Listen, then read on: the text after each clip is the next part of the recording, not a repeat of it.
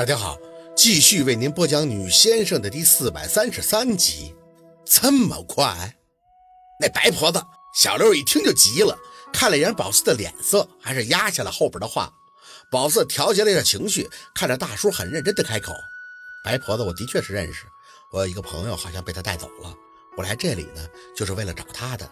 结果之前上山不认识路，我弟弟就伤了，所以就先来医院了，想着明天早上再去山里看看。”私人恩怨没太详细说，不过来的目的是表达清楚了。大叔点头，哦，这样啊。我说你这个弟弟怎么伤了胳膊呢？我知道他的大概位置，他就在我们村在周边的山里边。我这个孙子就是在山里玩的时候回来就发烧了。白婆子在那片林子里待了几十年了，我知道他这么个人，但很少会看到他，跟我们也不走动。提到他都很害怕。本来啊，我想抱着孙子去找他，要是我这小孙子哪得罪他了，好道歉，让他高抬贵手。但是，一走近就会看到蛇，白色的，还要咬人，我就没再坚持。这找别人还看不好，就想来医院碰碰运气。这就剩下的宝四也都知道了。没成想他这歪打正着，还给碰上了。不对，不算歪打，蜈蚣提醒的吗？聊了一阵子，宝四知道了，这大叔就是那个什么巴山村寨类似的支书一样的干部。他儿子跟儿媳妇都在外地打工，村里大多数都是老人跟孩子。旅游资源还没怎么开发，算是比较原始生态的村落，所以啊，这村里也有老式传统的巫医。用他的话讲，他孙子这种情况，要是被蛊婆给害了，巫医治不好的，就得等死，或者去找那放蛊的婆子，就得三跪九叩求帮忙，跪守高台。他脾气也硬，做不得那个。再说他打心眼里也恨这个放蛊的白婆子，大小也是干部，就想来镇上的医院碰碰运气。没成想，还真碰上了。为啥碰到宝四了呀？宝四也觉得他碰上了。为啥？他知道地儿啊。一听说宝四可以给看，还是个先生，这大叔和大娘自然激动。互相介绍以后，大叔就招呼宝四去他那儿。那现在就去我们家吧，我们开车来的，车就在外边。宝四想了想，稳妥起见。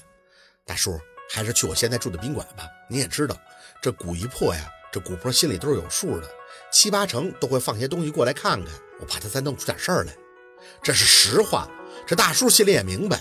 再说宝四看着本来就小，身后还跟着个腿利索但胳膊不能动的弟弟，也犯不上为了这事儿骗他们。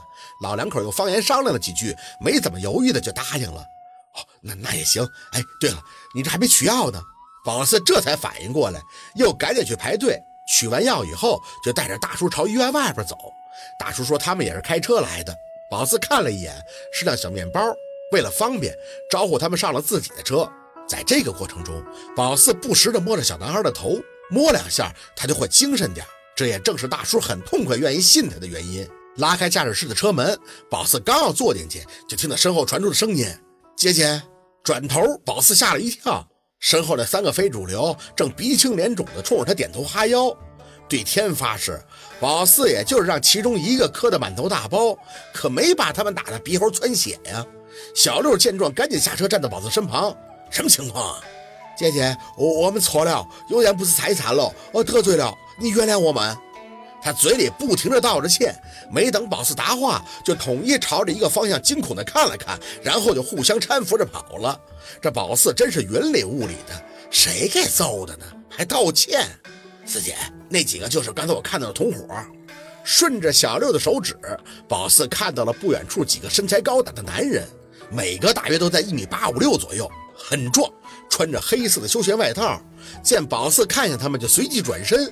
有那么两三个还欲盖弥彰的抬头看天装没事人儿合着那是帮咱的呀？小六微微的凝眉，悠悠的出口：“四姐是陆大哥的人吧？”宝四呵了一声，这雷叔是真够可以的，这么大老远的还得让人照应他。不过这事儿肯定也和陆佩有关，摇摇头，没让自己多在意，眼下只当自己不知道吧。就说这车怎么租的这么便宜呢？上车以后，后边的大叔还在不解地看着宝四。姑娘，那几个人怎么回事啊？没事了。宝四应了一声的启动了车子。那大叔是想到了什么？小薛姑娘。你刚才是不是做了什么呀？让那小子就跪下去了。笑了笑，宝四点了一下头。对呀，他偷东西了，让他长点记性。大叔哎呦了一声。哎呦，幸亏你帮忙啊，老婆子，咱们这儿出门遇到贵人了。贵人，宝四想说，你们也是他的贵人呀。快到宾馆的时候，宝四下车，在日用店买了两个碗，剩下香火一类的，昨天晚上就准备好了。带他们上楼，进屋以后无需打量，本能的就感觉到了有异物，早早的进门，在暗中的偷窥了，心里轻轻的发笑，哼，还挺快的。姑娘，我这孙子你得怎么看呀？宝四拿出自己的大包，抬出了椅子，放在房中间，等孩子坐上去以后，转脸看向大叔。我是北方接仙出身的先生，看事情啊就得请仙儿。不过您放心，只要我有烟火，那就没问题的。话说得很慢，大叔点头。我听过请仙儿这个，那我们不需要回避吧？好，那不用。宝四答了一声，拿出了一个椅子摆在男孩的对面，然后把两个碗放在上边，一个空着，另一个接了大半碗的白水。弄完以后，就看见小六香。小六微微不解，可还是照办。点燃三根香以后，宝四就单脚用力的一跺，戏很足。白山薛宝四借黑妈妈之气惩治邪祟。大叔大娘被宝四这一出给吓了一跳，还是小六在后边张罗，让他们稍微往门口靠靠。宝四呢是一点都没含糊，香拿到手里之后，就对着小男孩的头顶熏烤，一手还在用力的掐着他的中指。等孩子浑身哆嗦以后，就把香对着小六一递。手手发力，让孩子在椅子上站起来。他的眼一直闭着，浑身大幅度的颤抖。宝四掀起他肚子上的衣服，白酒。小六忙不迭的递过来，喝了一大口，很辣，对着孩子的肚子噗的一喷，指尖一咬，从孩子肚脐附近开始上推。这肯定是孩子在无意中靠近了白婆子房子了，所以被白婆子放出的白蛇给咬了。肚胀说明里边有卵，蛇卵。或者是虫卵，也是蛊婆子常用的手法。孩子一般都会先发烧，再疼，这肚皮内部就相当于这卵的骨缝。这蛊养成，孩子就会剧痛肠断而亡。而这个蛊虫日后就会自己寻找原主，也就是放蛊的白婆子。很低劣下作的一种养蛊方法。出来。宝四中指推着孩子的肚子发力，孩子身体开始大幅度的颤抖，也就十几秒钟的功夫，嘴张，宝四回手拿过那个空碗放到他下巴上，只听得哇的一声，猛地吐出一口白色透明果冻一样的东西。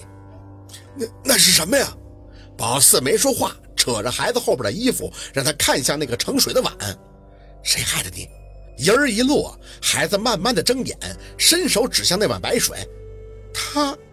宝四示意大叔过来，他们探头疑惑地朝着碗里清水一看，神奇的一幕发生了，水里居然出现了一张白惨惨的老太太脸。这这是这是，大叔吓得不轻，揉着自己的眼不敢相信。宝四没犹豫，抱下孩子就让他坐回到椅子上，将他吐出东西的那个碗和装水的碗扣在一起，按着碗底疾步走到洗手间，啪嚓对着地上一摔，滚。两个碗时摔碎，可是伴着瓷片流出来的却是红色的液体，像血，是白婆子的血。大叔过来看，这这，宝四吐出口气，转脸看向大叔笑笑，哼，可以了，可以了。大叔惊诧，这么快？刚要多问，就听到他那小孙子在房间里叫了一声：“婆婆。”好。今天的故事就到这里，感谢您的收听。喜欢听白，好故事更加精彩。